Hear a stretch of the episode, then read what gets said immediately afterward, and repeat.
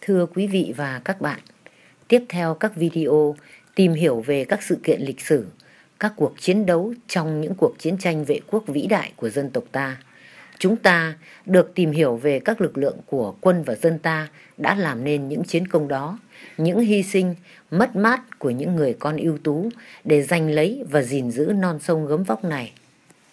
Trong loạt video tiếp theo, Uyên Uyên Việt Nam xin trân trọng giới thiệu đến quý vị và các bạn một hoạt động không có tiếng súng, không có hy sinh xương máu, nhưng không kém phần cam go, đã đạt những thành tựu to lớn trong công cuộc bảo vệ và xây dựng đất nước.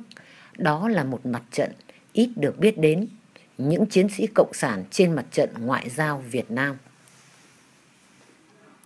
Trần Quang Cơ sinh ngày hai mươi hai tháng năm năm một nghìn chín trăm hai mươi bảy, mất ngày hai mươi lăm tháng sáu năm hai nghìn không trăm mười lăm.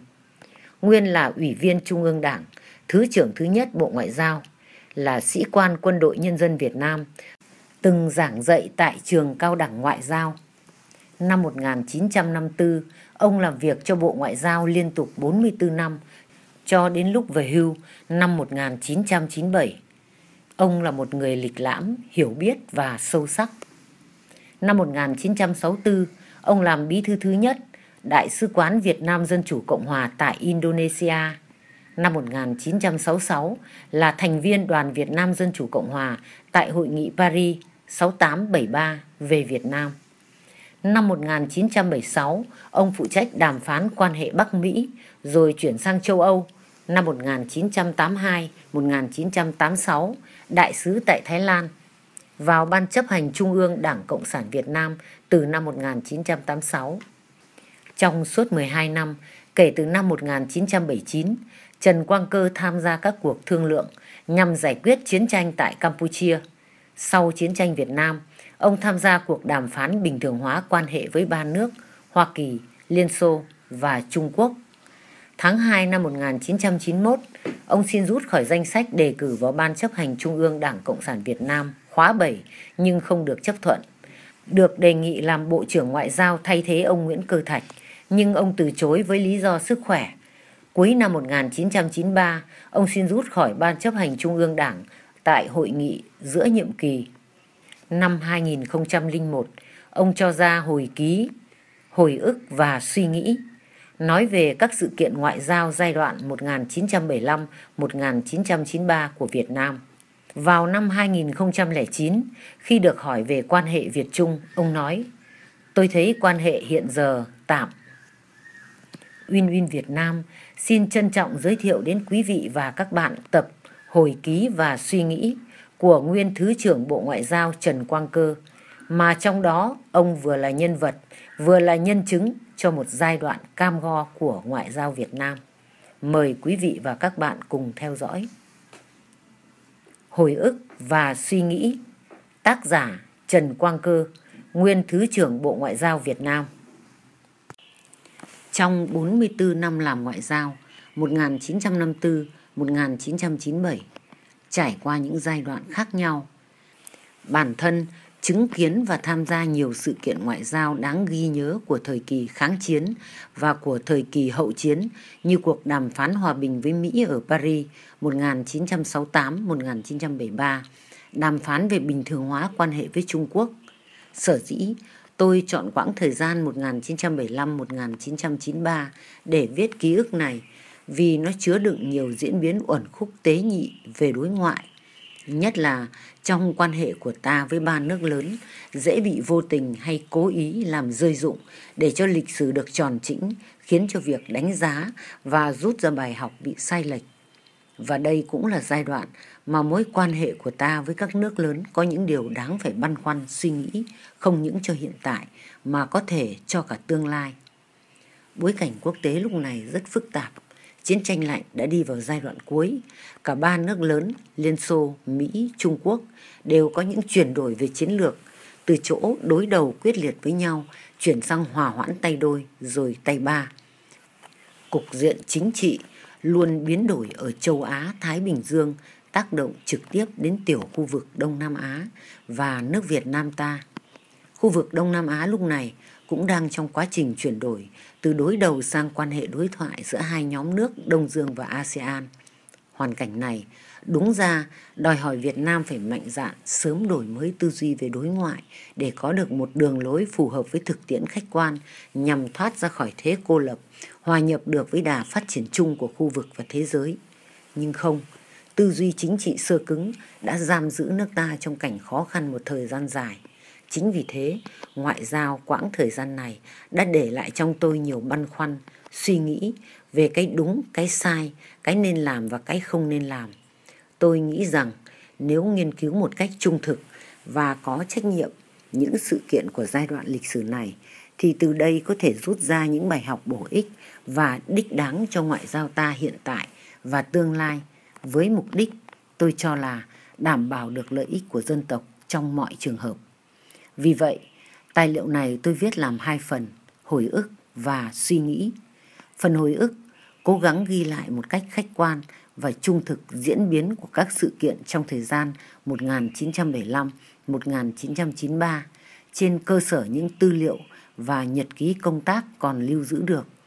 Còn phần suy nghĩ dành cho những suy nghĩ của riêng tôi, những điều trăn trở của tôi khi nghiền ngẫm lại sự việc đã trải qua, những ý nghĩ hoàn toàn theo chủ quan, có thể sai, có thể đúng. hai mươi ba tháng một năm hai nghìn không trăm lẻ một. Bản thảo này đã được bổ sung và hoàn chỉnh ngày hai mươi hai tháng năm năm hai nghìn không trăm lẻ ba. Phần một. Việt Nam trong thập niên bảy mươi của thế kỷ hai mươi. Nước Việt Nam ta trong những năm bảy mươi của thế kỷ hai mươi đã trải qua những sự kiện to lớn. Hiệp định Paris năm một nghìn chín trăm bảy mươi ba về Việt Nam kết thúc cuộc đàm phán Marathon một nghìn chín trăm sáu mươi tám đến một nghìn chín trăm bảy mươi ba giữa Việt Nam và Mỹ. Toàn thắng của chiến dịch Hồ Chí Minh năm một nghìn chín trăm bảy mươi lăm đã đưa Việt Nam tới đỉnh cao của giải phóng dân tộc và uy tín quốc tế. Thắng lợi của Việt Nam trong kháng chiến chống Mỹ không chỉ là một tác nhân đưa đến những thay đổi rất quan trọng trong chiến lược của các nước lớn mà còn làm chuyển đổi cục diện chính trị khu vực Đông Nam Á. Nể sợ sức mạnh quân sự và ý chí kiên cường của Việt Nam, mặt khác, lo ngại mối đe dọa từ nước Trung Hoa khổng lồ tăng lên một khi Mỹ rút khỏi Đông Nam Á, đồng thời lại có yêu cầu phát triển kinh tế. Các nước a sê an sốt sắng bình thường hóa và cải thiện quan hệ với Việt Nam. Tổ chức Liên minh quân sự xê tê ô tan rã, xu hướng hòa bình ổn định ở Đông Nam Á phát triển. Sau khi bị gáo nước lạnh ở Việt Nam, Mỹ lo tháo chạy khỏi Đông Nam Á, song lại sợ tạo ra một khoảng trống có lợi cho đối thủ của mình. Một mặt, sợ Liên Xô thừa thế mở rộng ảnh hưởng ở Đông Nam Á và thế giới. Mặt khác, lo Trung Quốc phát huy vai trò nước lớn châu Á để lấp chỗ hổng đó, nên Mỹ vừa tìm cách khai thác mâu thuẫn Xô-Trung, vừa muốn có một nước Việt Nam độc lập cả với Trung Quốc lẫn Liên Xô để duy trì thế cân bằng chiến lược giữa ba nước trong khu vực châu Á-Thái Bình Dương.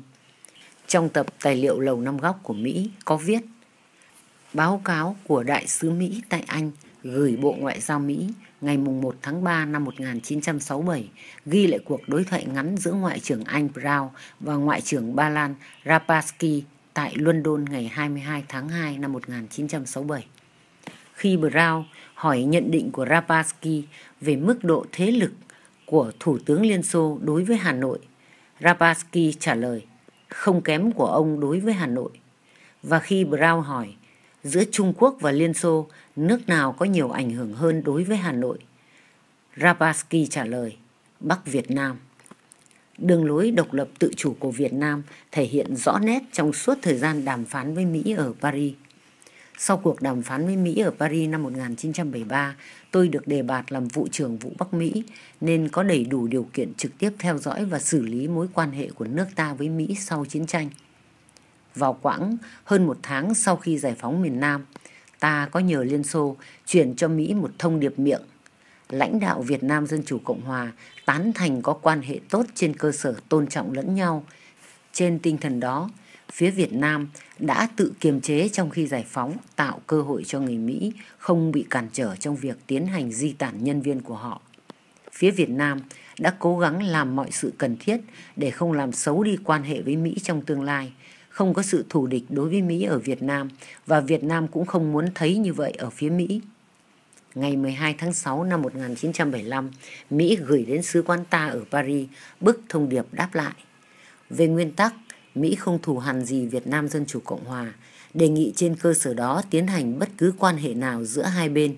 Mỹ sẵn sàng nghe bất cứ gợi ý nào mà phía Việt Nam Dân Chủ Cộng Hòa có thể muốn đưa ra. Thông điệp này do Sứ quán Mỹ ở Paris gửi tới Sứ quán ta, nội dung không nói rõ là của Bộ Ngoại giao Mỹ hay của cấp nào. Ngày mười một tháng bảy năm một nghìn chín trăm bảy mươi lăm, ta gửi thông điệp cho Mỹ, chủ yếu nhắc lại đoạn nói về Mỹ trong báo cáo của Ngoại giao Nguyễn Duy Trinh, đọc trước Quốc hội ngày bốn tháng sáu năm một nghìn chín trăm bảy mươi lăm. Việc chính phủ Hoa Kỳ tôn trọng các quyền dân tộc cơ bản của nhân dân Việt Nam, từ bỏ hoàn toàn sự can thiệp vào công việc nội bộ miền Nam Việt Nam, làm nghĩa vụ đóng góp vào việc hàn gắn vết thương chiến tranh và công cuộc xây dựng lại sau chiến tranh ở cả hai miền Việt Nam, sẽ tạo điều kiện thiết lập quan hệ bình thường giữa Việt Nam Dân Chủ Cộng Hòa và Hoa Kỳ theo tinh thần Điều hai mươi hai Hiệp định Paris về Việt Nam. Cuộc tiếp xúc đầu tiên sau chiến tranh giữa ta và Mỹ diễn ra tại Paris ngày mười tháng bảy ở cấp bí thư thứ nhất Đại sứ quán. Đỗ Thanh, Bryant chủ yếu bàn về vấn đề Mia. Cụ thể, phía Mỹ xin được trao trả một số hài cốt phi công Mỹ bị bắn rơi ở miền Bắc. Đến cuộc gặp tiếp theo ngày năm tháng chín năm một nghìn chín trăm bảy mươi lăm, ta đồng ý sẽ giao cho Mỹ ba bộ hài cốt giặc lái. Xong mãi tới tháng mười hai, ta mới cho phép một đoàn bốn hạ sĩ quan Mỹ do Chủ tịch Ủy ban pê ô vê kép Mia G V Montgomery dẫn đầu vào Hà Nội nhận. Đoàn này được Thủ tướng Phạm Văn Đồng tiếp. Sang năm một nghìn chín trăm bảy mươi sáu, Mỹ lại thông qua Liên Xô thăm dò việc tiếp xúc với ta, song khẳng định sẽ không thực hiện Điều hai mươi mốt của Hiệp định Paris. Công hàm ngày hai mươi sáu tháng ba năm bảy mươi sáu của Henry Kissinger, lúc này là Ngoại trưởng, gửi Ngoại trưởng Nguyễn Duy Trinh cảm ơn ta đã đón tiếp đoàn Montgomery và sẵn sàng mở cuộc thảo luận về việc thiết lập mối quan hệ giữa hai nước. Ngày ba mươi tháng tư, Bộ trưởng Ngoại giao ta gửi công hàm trả lời nêu lại những vấn đề tồn tại giữa hai nước. Vấn đề bồi thường chiến tranh và vấn đề người Mỹ mất tích trong chiến tranh, trên cơ sở giải quyết hai vấn đề đó sẽ bình thường hóa quan hệ với Mỹ theo quy định của Điều hai mươi hai Hiệp định Paris. Ta sẵn sàng xem xét đề nghị cụ thể của Mỹ về việc mở thương lượng giữa hai bên. Ta sẽ có trả lời không để quá lâu, song sẽ không trước khi Quốc hội Mỹ bàn về việc bỏ cấm vận đối với Việt Nam, gần như đồng thời với việc for bác kiến nghị của Quốc hội Mỹ yêu cầu tạm ngừng trong sáu tháng lệnh cấm vận buôn bán với Việt Nam. Bộ Ngoại giao Mỹ gửi thông điệp khẳng định sẵn sàng sớm có thảo luận với Việt Nam, song nhận xét quan điểm ta đặt thương lượng trên cơ sở ứng dụng có chọn lọc các thỏa thuận trong quá khứ là không đem lại kết quả xây dựng. Vấn đề Mia sẽ là một trong những vấn đề hàng đầu của Mỹ. Chỉ khi nào vấn đề này được giải quyết một cách cơ bản mới có thể có tiến bộ thật sự tới bình thường hóa quan hệ giữa hai nước chúng ta. Đề nghị Việt Nam xem lại một cuộc họp bàn về các vấn đề tồn tại là có bổ ích hay không. Tình hình nhùng nhằng như vậy kéo dài cho đến khi Jimmy Carter trúng cử Tổng thống thay Jerome Ford năm một nghìn chín trăm bảy mươi bảy. Chính quyền mới của Đảng Dân Chủ có quan điểm chiến lược khác và thái độ đối với Việt Nam mềm mỏng hơn. Nguyên nhân quan trọng khiến chính quyền Carter quan tâm ngay từ đầu đến việc thiết lập mối quan hệ mới với Việt Nam là lợi ích chiến lược của Mỹ ở khu vực châu Á-Thái Bình Dương. Đại sứ Mỹ tại Liên Hiệp Quốc Andrew Young đã nói rõ điều đó.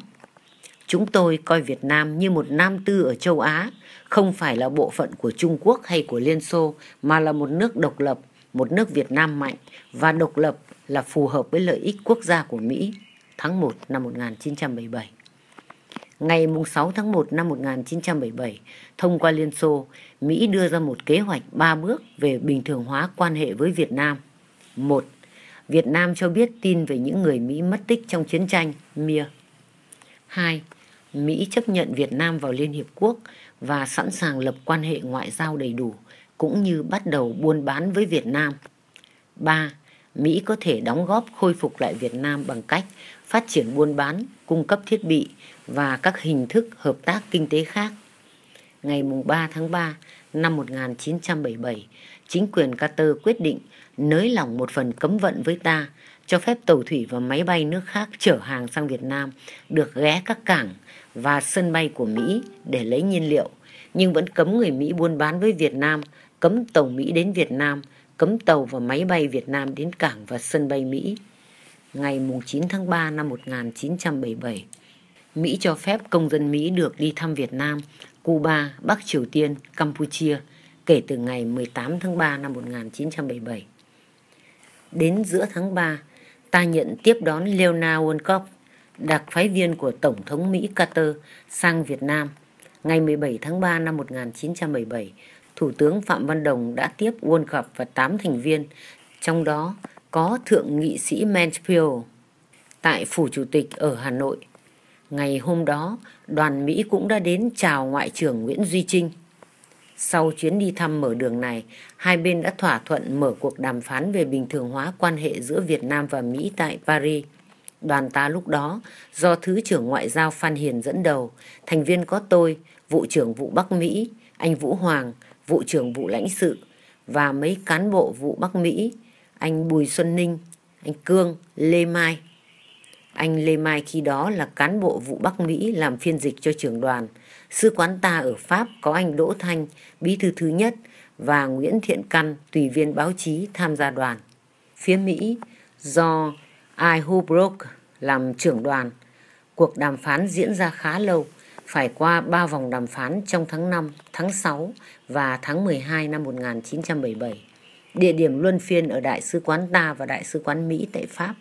Trong vòng đàm phán một, ngày ba bốn tháng năm năm một nghìn chín trăm bảy mươi bảy, lập trường của Mỹ là hai bên thiết lập quan hệ ngoại giao đầy đủ ngay và vô điều kiện, còn những vấn đề khác giữa hai bên để lại giải quyết sau. Mỹ sẽ không cản Việt Nam vào Liên Hiệp Quốc.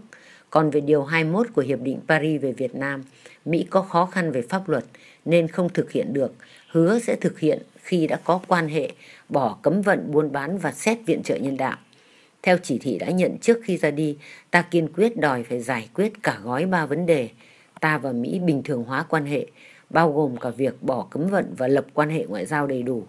Ta giúp Mỹ giải quyết vấn đề mía và Mỹ viện trợ ba phẩy hai tỷ đô la cho Việt Nam như đã hứa hẹn trước đây. Trở ngại lớn nhất cho việc bình thường hóa quan hệ là việc ta đòi Mỹ viện trợ ba phẩy hai tỷ đô la cho ta, vì Quốc hội Mỹ lúc đó dứt khoát không chấp nhận viện trợ làm điều kiện cho việc bình thường hóa quan hệ với Việt Nam. Ngày hai ba tháng sáu, đàm phán vòng hai, Mỹ nêu lại các đề nghị hồi tháng năm. Ngày mười chín tháng bảy năm một nghìn chín trăm bảy mươi bảy, tại Hội đồng Bảo an Liên Hiệp Quốc, Mỹ rút bỏ việc phủ quyết Việt Nam vào Liên Hiệp Quốc. Sau vòng hai, anh Phan Hiền bay về Hà Nội báo cáo và xin chỉ thị. Thực chất là đề nghị trên nên có thái độ thực tế và đối sách mềm dẻo hơn. Nhưng nghe nói cả bốn vị lãnh đạo chủ chốt của ta lúc đó đều nhất trí lập trường trên. Trước đòi hỏi kiên quyết của ta, tại vòng ba, mười chín hai mươi tháng mười hai năm một nghìn chín trăm bảy mươi tám, Mỹ đề nghị nếu chưa thỏa thuận được về việc thiết lập quan hệ ngoại giao đầy đủ thì có thể lập phòng quyền lợi ở thủ đô hai nước, nhưng như vậy thì sẽ chưa bỏ cấm vận được. Sau khi có phòng quyền lợi, sẽ tùy tình hình mà xét bỏ cấm vận.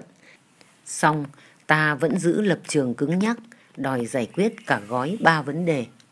Như vậy, năm một nghìn chín trăm bảy mươi bảy, chính quyền Carter thực sự muốn bình thường hóa quan hệ với Việt Nam và năm một nghìn chín trăm bảy mươi bảy đã có khả năng thực tế để ta bình thường hóa quan hệ với Mỹ, nhưng ta đã bỏ qua.